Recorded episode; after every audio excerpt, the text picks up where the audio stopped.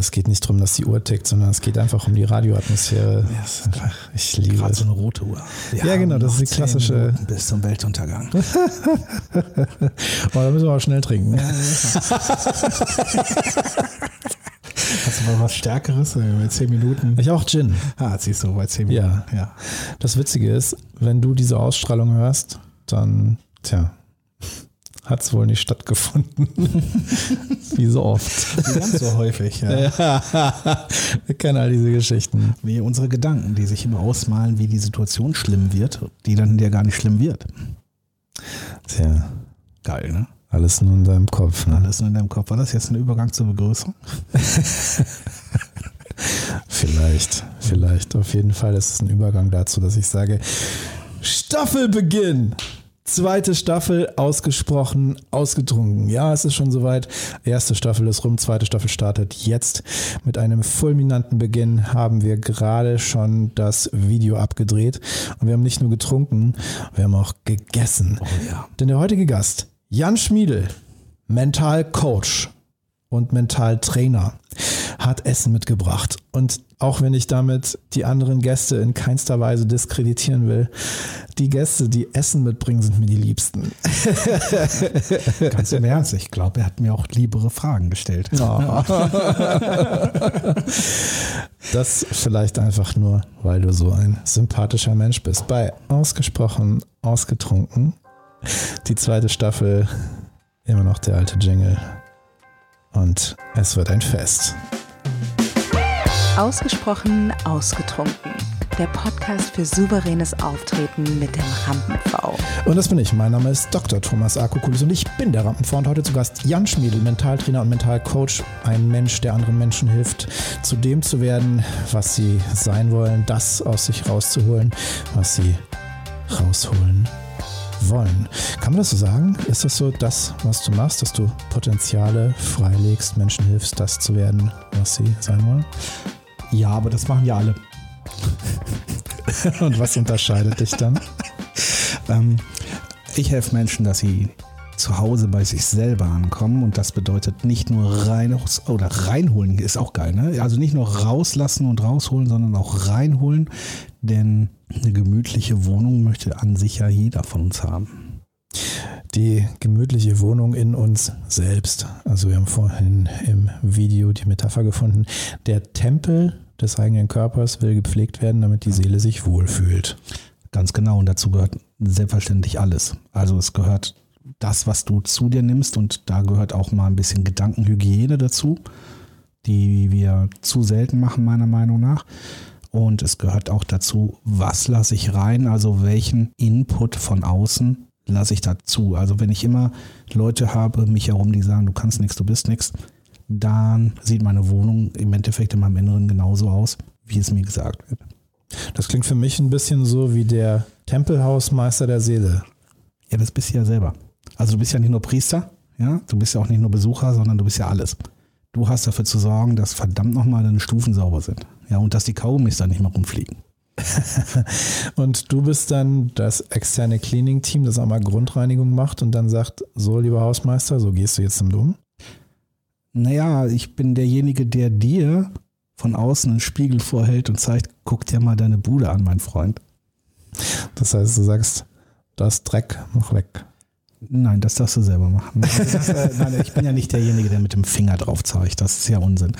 Sondern ich spiegel das und ich mache mit dir eine Bestandsaufnahme. Ich gucke, wer du bist. Was du brauchst du eigentlich? Das heißt also, welcher Besen, bleiben wir bei dem Bild, welcher Besen ist denn für dich geeignet? Ne? Es gibt also diese Besen, diese alten Besen, dann gibt es diese Art Hexenbesen, dann gibt es die Handbesen, dann gibt es bestimmt auch Besen, die saugen und wischen können und solche Geschichten. ja, Ja, und von das- Vorwerk. ja, ja. ja, gibt es von Vorwerk und ich verwende einfach eine persönliche Analyse dafür, mit dir zu gucken, die deine genetischen Bedürfnisse untersucht. Ich habe mal den Spruch gehört, wenn noch in einem anderen Kontext, alte Besen kehren am besten. Ja, das ist Unsinn. Achso, meinst du, junge Besen können auch was? Ich glaube, dass es für jede Art des Fegens einen Besen gibt. Wow. Respekt für deine Schlagfertigkeit in der Metaphorik. Geiler Typ.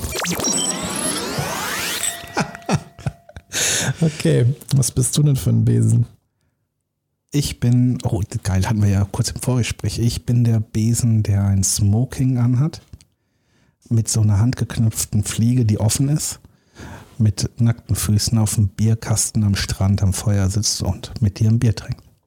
Finde ich ein derbe geiles Bild. Ich habe mal ein Interview gelesen mit Iggy Pop.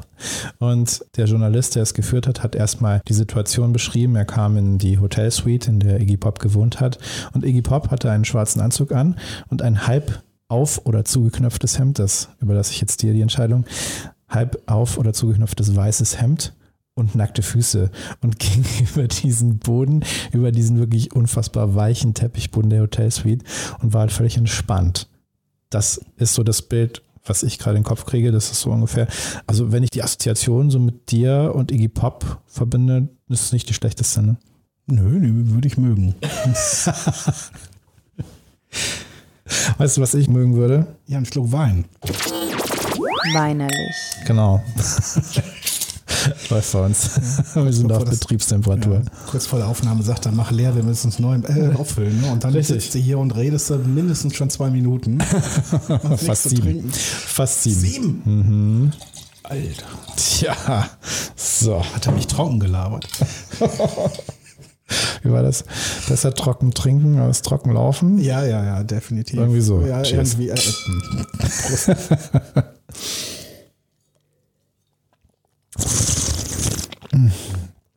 Ah, du sag mal, was für einen Wein trinken wir eigentlich gerade? Fast wie geskriptet. Total geil.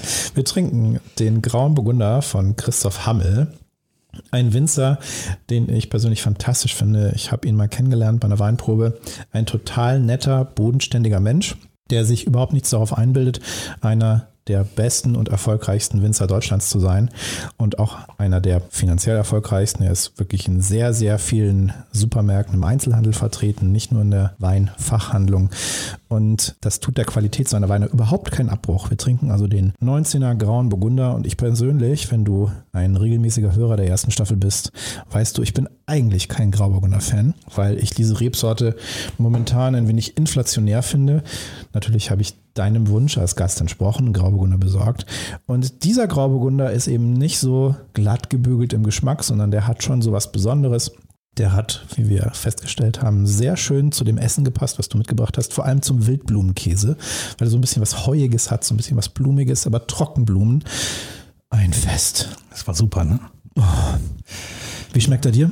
Der ist fantastisch. Ich mag ihn sehr und wir haben ja festgestellt, ich bin ja im Ruhrgebiet geboren, so Dortmunder Jung und eher mit Bier war, ne, groß geworden und trinke halt Wein sehr selten.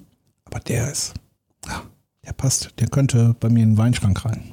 Ja, dann kann ich dir sagen, wo du ihn kaufen kannst. also Wahnsinn. Herrlich. Ich liebe es. Ich bin ja gerne Gastgeber. Falls du jetzt in der zweiten Staffel neu bist, ich liebe es, Gastgeber zu sein. Ich liebe es, meine Gäste zu, ich bin nicht unbedingt ein Fan von dem Wort bewirten, aber zu empfangen und dafür zu sorgen, dass sie sich wohlfühlen. Und glaubt mir, wenn ihr ein Strahlen in seinen Augen haben wollt, dann bringt ihr eine Kleinigkeit zum Essen mit. Absolut, absolut. Ich habe so gestrahlt. Was du Leckeres mitgebracht hast, also Wildblumenkäse war ja nur das eine, aber Datteln im Speckmantel. Und dieser leckere Dip zu dem Ciabatta-Brot. Oliven. Oh. Oliven mit Knoblauch übrigens. du weißt ja, dass es auch im mentalen Bereich Jetzt lasse ich mal doch mal wieder den Nerd rauskommen. Ne? Gerne. Gut, okay, dass du sagst, wenn ich dir etwas gebe, ich gebe dir drei Punkte, ich gebe dir vier Punkte oder Lösungen in den Bereichen. Kleiner Tipp am Rande, gib immer einen Punkt mehr. Ich gebe dir drei Promille. Alkohol ist auch eine vier, Lösung. Ja, bei vier Promille fange ich an nachzudenken. Ja. Nein, der Punkt ist ja der, ich habe in meiner Coaching-Ausbildung gelernt, dass eine Möglichkeit keine Möglichkeit ist, sondern das ist einfach nur eine Sackgasse. Zwei Möglichkeiten sind eine vermeintliche Wahlmöglichkeit, sind aber auch nicht wirklich zufriedenstellend, weil Dilemmasituationen.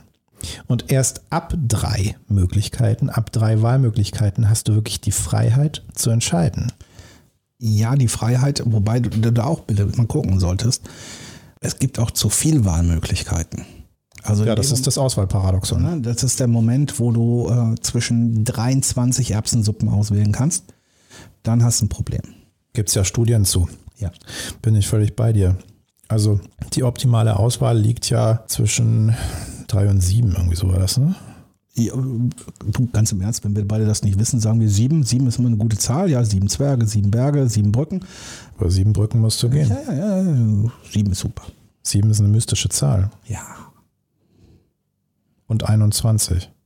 Ja, 13, mein Gott. Ja, wir können noch ein paar mehr Zahlen sagen, oder? 23. Pi. Oh, Pi, oh.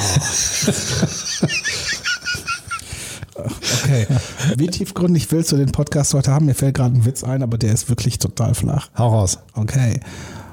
Warum können Piraten nicht im Kreis fahren?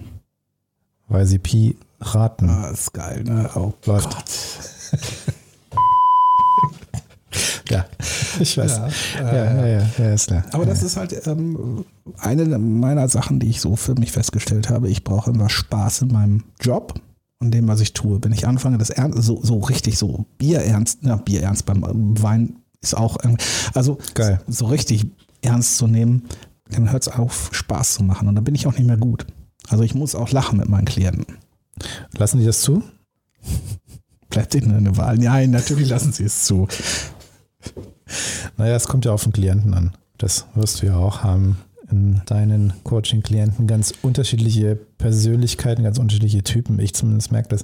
Manche davon sind halt sehr stringent in dem, was sie erreichen wollen, sind sehr kopfig und haben vielleicht auch einen Humor, der jetzt vielleicht nicht so deckungsgleich mit meinem ist. Und dementsprechend lacht man auch nicht so viel und trotzdem kann man tolle Ergebnisse produzieren. Und andere sind eben humormäßig voll auf einer Wellenlänge und dann klickt das auch anders und dann lacht man auch mehr. Ja, das sehe ich auch so, wobei das natürlich nicht, ich sag mal, meinem Wunschklienten entspricht. Das ist ein Geben und Nehmen, finde ich, auch ein Coaching. Auch wenn man mich bucht, dass man sagt, für mich oder begleite mich. Ich mag dieses Wort nicht, begleite mich, ja. Das sagen ja so viele Coaches. Aber äh, sei da und spiegel mich und gib mir Optionen und hilf mir, dass ich meine Ziele erreiche. Wir beide müssen Spaß haben. Das muss auch in der Wellenlinie sein. Dann erreiche ich aber auch 100 Prozent der Ziele. Und sobald das abweicht, erreiche ich weniger tatsächlich. Also das sind bei mir dann so Sachen, du, ganz ehrlich, wenn ich nicht lachen kann mit meinem Klienten, ja, und ich meine jetzt nicht auslachen, sondern mit ihm lachen, dann fehlt da was so vom Vertrauen. Weißt du, wir Coaches, wir reden ja immer, man so vertrauen, es muss so schwingen zwischen uns. Ne? Du musst mir vertrauen, ich muss dir vertrauen. Und ich glaube, das ist ganz, ganz wichtig, dass so ein Vertrauen aufgebaut wird. Und deswegen glaube ich auch, dass ich nicht für jeden der richtige Coach bin, auch wenn ich von dem Wissen her und der Herangehensweise bestimmt helfen kann. Aber es gibt Menschen, die lehne ich ab und gebe die dann an Kollegen weiter, wo ich weiß, die können damit besser. Und deswegen nutzen wir ja auch Tools, die dabei helfen, dass die richtigen Klienten zu uns finden Ja. und wir auch die richtigen Klienten finden. Wie zum Beispiel Podcast. Du machst auch selber einen Podcast, hast 75 Folgen produziert und bist also, was das angeht, natürlich auch erfahren, führst Gespräche, machst Interviews und dadurch positionierst du dich natürlich auch ein Stück weit selbst. Das heißt, die Menschen, die dich hören, dir zuhören, die wissen schon, wen sie da vor sich haben, was sie erwarten können. Ganz klar, ich habe in irgendeiner Podcast-Folge, während die Corona-Krise sehr stark war hier in Deutschland, habe ich einfach mal auch in einem Podcast gesagt, dass ich Verschwörungstheoretiker nicht coache. Da weigere ich mich, mache ich nicht. Okay, das heißt, du behältst dir das Recht vor, so wie ein Wirt das Hausrecht, du eben auch, was das Coaching angeht, dass du selber entscheidest, das ist jemand, der entspricht nicht meiner Gesinnung, ob das jetzt eine politische oder eine Lebenseinstellung, was auch immer ist, und den ablehnst. Ja, Mhm, definitiv. Okay. Wie reagieren die Leute darauf? Ein paar Fans habe ich verloren. ja, ein paar Fans habe ich dazu gewonnen dadurch. Wie sollen sie darauf reagieren? Ich meine, klar, eine Ablehnung tut uns allen nicht ganz so gut und haben wir keine Lust drauf, dass uns jemand sagt, mit dir nicht. Nur ich wäre, glaube ich, nicht authentisch und kein ehrlicher Mensch und einer meiner Werte ist Ehrlichkeit, wenn ich sagen würde, ja, okay, ich coach jeden. Und das mache ich nicht. Das ist, glaube ich, ein wichtiger Punkt. Weil in dem Moment, wo du sagst, ich bin nicht nur für etwas, sondern ich bin auch gegen etwas und das impliziert eben auch Grundwerte, politische Gesinnung, was auch immer.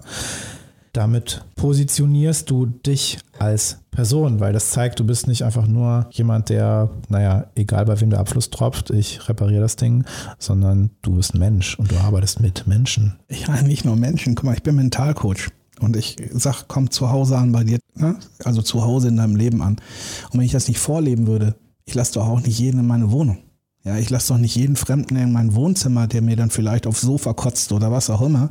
Und wenn ich das nicht täte, dann wäre ich nicht glaubwürdig. Und ich mag dieses Wort authentisch mittlerweile nicht mehr, weil so viele Leute das missbrauchen, beziehungsweise nach außen hin eine authentische Wirkung haben, die es gar nicht gibt, die sie gar nicht haben, weil es wirklich eine Rolle ist, die sie spielen.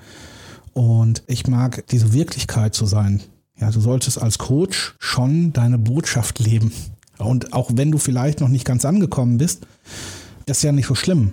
Also es geht ja nicht darum, dass ich sage, ich bin komplett vollständig bei mir zu Hause, aber ich bin vielleicht, wenn man das mit einer Bahnstrecke vergleicht, ich bin so drei Bahnhöfe weiter als du, der gerade zuhört in dem Moment und ich kann die nächsten drei Bahnhöfe zeigen und ich bin kein erleuchteter Guru. Das werde ich auch nie sein. Dekantiert. Da frage ich mal an die Tiefe, denn das klingt für mich so, als hättest du auch eine Entwicklung durchgemacht und das spiegelt ja auch deine Positionierung, deine Selbstinszenierung im Außen wieder. Du warst früher der Coach mit Hut. Das bist du jetzt nicht mehr. Ja, das stimmt, obwohl ich noch Hüte trage. Aber ich bin nicht mehr der Coach mit Hut, das stimmt. Ich habe äh, März diesen Jahres umfirmiert. Nach zehn Jahren habe ich meinen Markennamen weggeschmissen, weil der mich nicht zu dem Ziel gebracht hat, wo ich hin wollte. Wo willst du denn hin?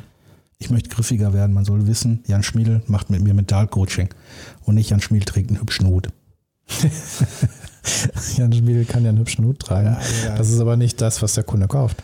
Nein. Und da kannst du drumherum erzählen, wie du willst. Ich konnte den Hut auch benutzen und sagen, hier, mir hat man früher mal gesagt, du hast kein Hutgesicht und darauf bin, habe ich nie Hüte getragen bis zu einem Moment und dann kann man Drama rausmachen und das war, ich war allein und es war kalt draußen, es war wirklich Winter. Storytelling in drei Akten. Ja, und die zerrissenen Klamotten, die da waren und ich habe gefroren, die blauen Füße und ich hatte wirklich nichts und ich wusste, du musst deinen Kopf warm halten, weil das das Einzige ist, was dich am Leben hält.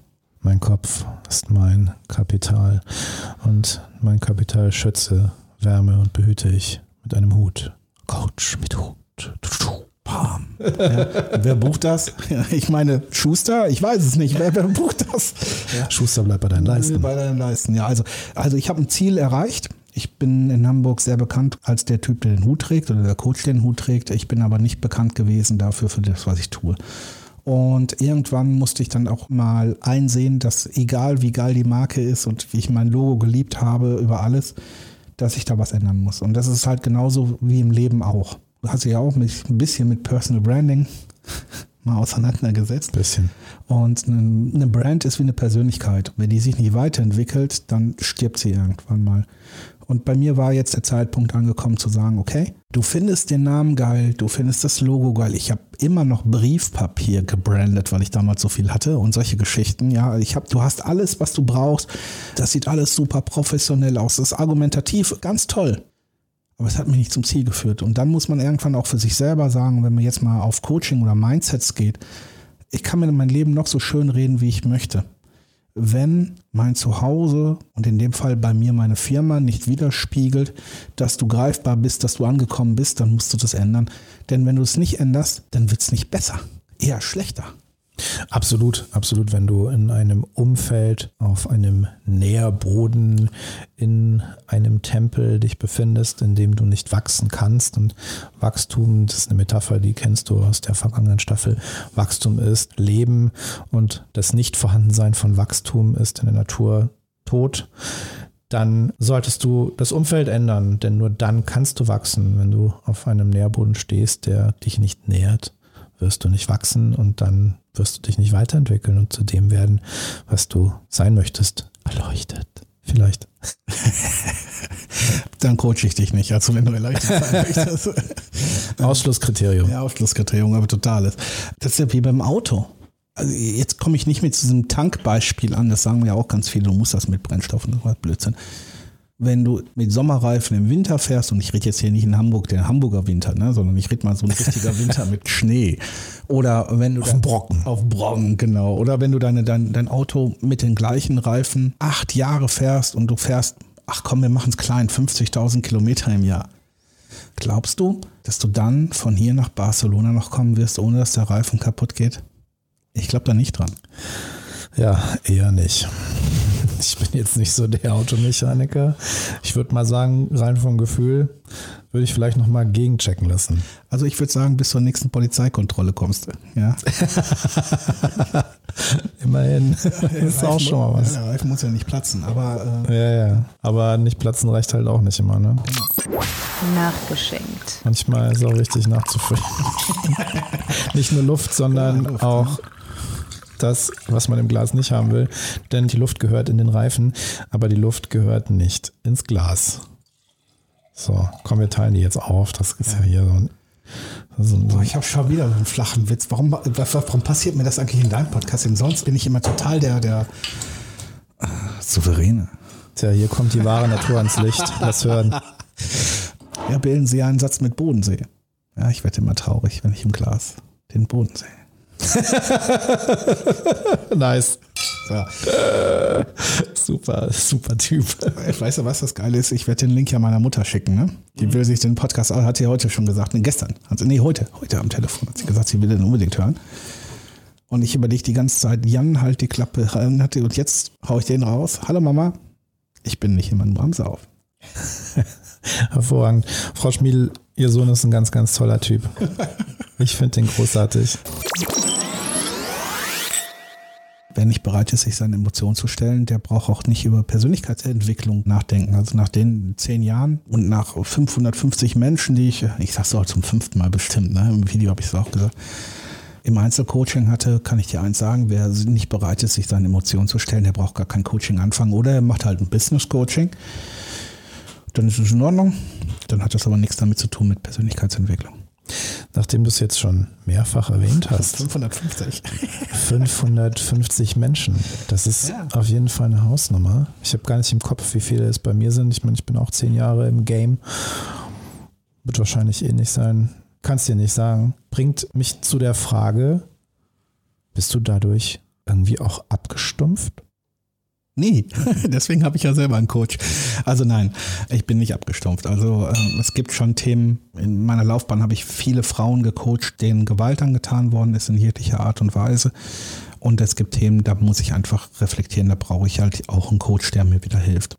Das beeinflusst natürlich auch meinen Umgang mit Menschen. Und dementsprechend lasse ich das auch immer wieder mit einem Coach oder ich reflektiere das mit einem Coach, ob mein Umgang mit Menschen immer noch, ich sag mal, sozial ist ich habe irgendwann mal so gedacht, ich bin voll der Nerd und habe dann mal geguckt, kann ich überhaupt noch Socializing? Kann ich überhaupt noch mal ein lockeres Gespräch anfangen, weil ich immer auch sofort in so eine Coaching, nicht, dass ich Leute gecoacht habe, weil kein Coaching ohne Auftrag, ne, aber mit mir unterhalten sich irgendwann am Ende des Abends jeder über Coaching irgendwie.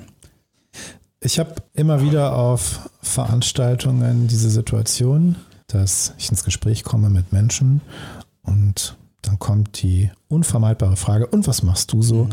Und dann geht es darum, dass ich Coaching, Training mache. Und dann fragen die, ah, jetzt hast du mich ja bestimmt schon analysiert. Ja. Kennst du? Ja, ich mache das mit allem. Natürlich. Ich habe den ganzen lieben langen Tag nichts anderes zu tun, als wildfremde Menschen sofort zu analysieren. Am, am liebsten mache ich das mit meinen Jungs, mit denen ich mich nur zum Fußball gucken in einer Kneipe verabrede und Bier trinke. Die analysiere ich am liebsten. Weil das auch die lukrativsten Klienten sind. Nein. Eben deswegen. ja. ja, das ist so ein Irrglaube. Das ist so wie, wie wenn du dich auf einer Party unterhältst. Und ich finde ja das, diesen Vergleich so schön, weil Coaching ist auch ein Handwerk. Und dann sagt jemand, ja, ich bin Klempner. Und dann kommt die Antwort, oh, dann hast du aber bestimmt schon hier alle Leitungen gecheckt, ob die nicht undicht sind. Nein, macht er auch nicht, weil er ist Mensch und er hat halt einen Beruf, er hat ein Handwerk gelernt. Und auch wenn er es gerne tut und liebt, aber kein Coaching ohne Auftrag. Super wichtiger Satz. Naja, was ich gern mache, ist natürlich mir so Pärchen angucken und dann innerlich für mich selber Wetten abgeben, wie lange die noch zusammen sind. Aber das sind, sind halt, das ist halt, äh, ich sag mal, Coach Nerd Humor, das ist halt nur meiner, ja. Und ähm, das mache ich auch nur für mich. Und ansonsten Nein, natürlich nicht. Interessiert mich ein Scheißdreck, ganz ehrlich. Also wenn ich das jedes Mal machen würde, dann dürfte ich nicht mehr aus dem Haus gehen, weil da laufen so viele Menschen rum, die so weit weg von sich zu Hause sind, im wahrsten Sinne des Wortes, ja. Da würde ich ja wahnsinnig werden, denn ich glaube ja daran, dass jeder das Zeug dazu hat und ich, ich, ich sehe das ja in Menschen, ich sehe Potenziale in Menschen, wenn ich mich mit denen beschäftige. Und ich müsste mich auch noch mit jedem Menschen auseinandersetzen, also wahrnehmen, habe ich doch gar keinen Bock drauf. Ganz schön anstrengend. Ja, das ist ungefähr so, als wenn du in ein Auto steigst und bevor du den Schlüssel rumdrehst, damit der Motor anspringst, dass du vorher den ganzen Motor auseinander nimmst und guckst, äh, sind alle Schrauben noch, gibt es Haarrisse oder was auch immer. Also jetzt mal ganz im Ernst. Was glauben die Leute, die, wenn die einen Coach begegnen, was der den ganzen Tag macht? Deswegen fahre ich Taxi. Habe ich das Problem nicht. Ach, scheiße. Du bist, du bist der, der den, den Studenten den Job wegnimmt. Jetzt haben wir ganz viel über das Zuhause von Klienten gesprochen. Wo ist denn dein Zuhause? Mein Zuhause ist erstmal in mir. Also mein Zuhause bin ich mit dem, was ich glaube, was ich fühle und was ich tue. Und ansonsten wohne ich in einer sehr kleinen Wohnung hier in Hamburg. Das hat Gründe. Ich habe mich einfach entschlossen, dort zu wohnen und die Konsequenz daraus, mit der lebe ich. Auch wenn die Decken sehr dünn sind, sehr dünn sind.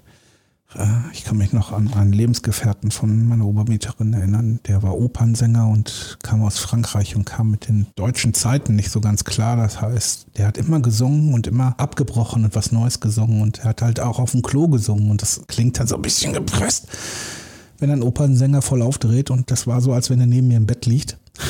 Das war nicht so nett. Nee, ich habe eine kleine Wohnung, aber dafür habe ich eine Minute zur Außenalster. Ja, das ist Lebensqualität und genau darum geht's. Prioritätenentscheidungen zu treffen. Und das bedeutet nicht immer, dass man das erfüllt, was andere, ob das jetzt Umfeld, Menschen aus dem Bekanntenkreis sind, Familie oder auch die Gesellschaft als Ganzes von einem erwarten, sondern dass man das erfüllt, was man sich selber wünscht. Und wenn es für dich wichtig ist, eine Minute zur Außeneister zu haben, was schon derbe cool ist, dann hey, ist das eine Prioritätenentscheidung in dem Moment, wo du sagst, ja, das ist mir wichtiger als jetzt ein Riesenhaus irgendwo in Schleswig-Holstein, dann klare Sache. Ja, Schleswig-Holstein. Red doch mal vom Haus in Hamburg.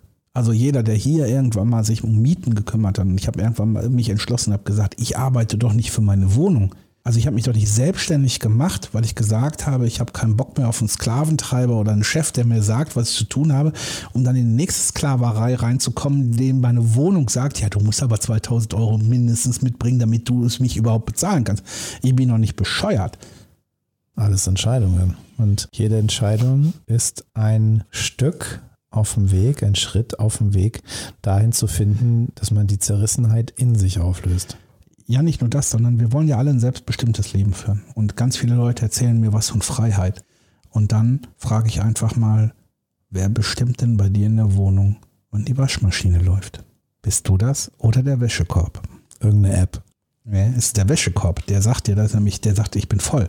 Und das ist genau das Problem. Wir haben sowieso so viele Aufgaben zu erledigen mit, ich muss einkaufen, damit der Kühlschrank voll ist. Ich muss Wäsche waschen, Wohnung sauber machen, wenn ich es nicht outsource. Ich habe so viele Dinge zu tun im Socializing, wo steht, ich muss. Das ist aber auch eine Entscheidung. Ja, ist eine Entscheidung, nur du weißt, wenn du deine Unterhose eine Woche trägst, bist du im sozialen Umfeld vielleicht nicht mehr so gern gesehen. Kaufst eine neue Unterhose. Ja, brauchst die Kohle für. naja, kannst du auch sagen. Der Wäschekorb teilt dir mit, ich bin voll.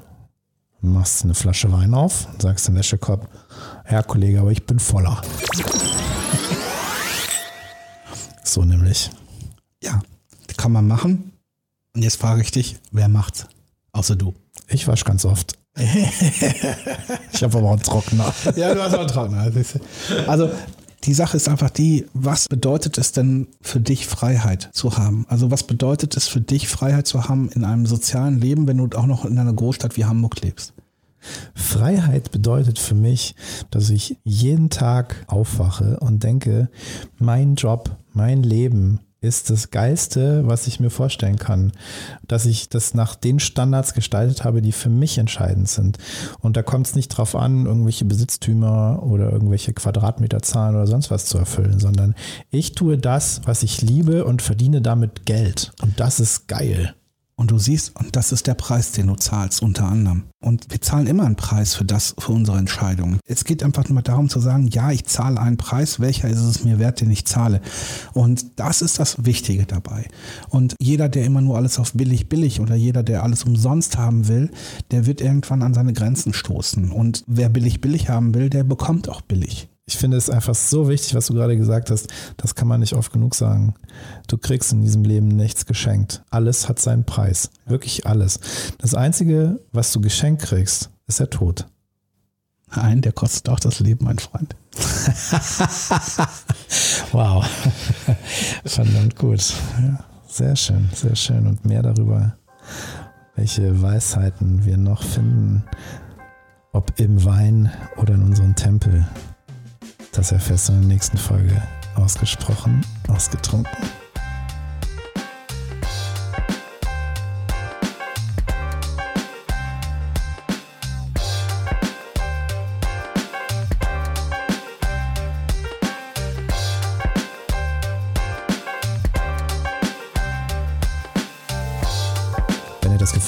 Mehr über das erfahren möchtest, was Jan Schmiedel macht, dann schau jetzt in die Show Notes. Da findest du Links zu seiner Website und seinem Social Media.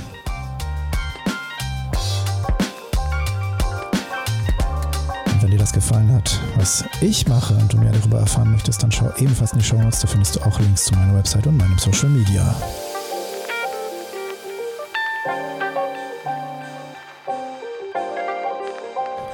Und jetzt brauche ich deine Hilfe. Wenn dir das gefallen hat, dann like, teile und schrei es in die Welt hinaus. Wenn dir das richtig gut gefallen hat, dann sag deiner Mutter Bescheid.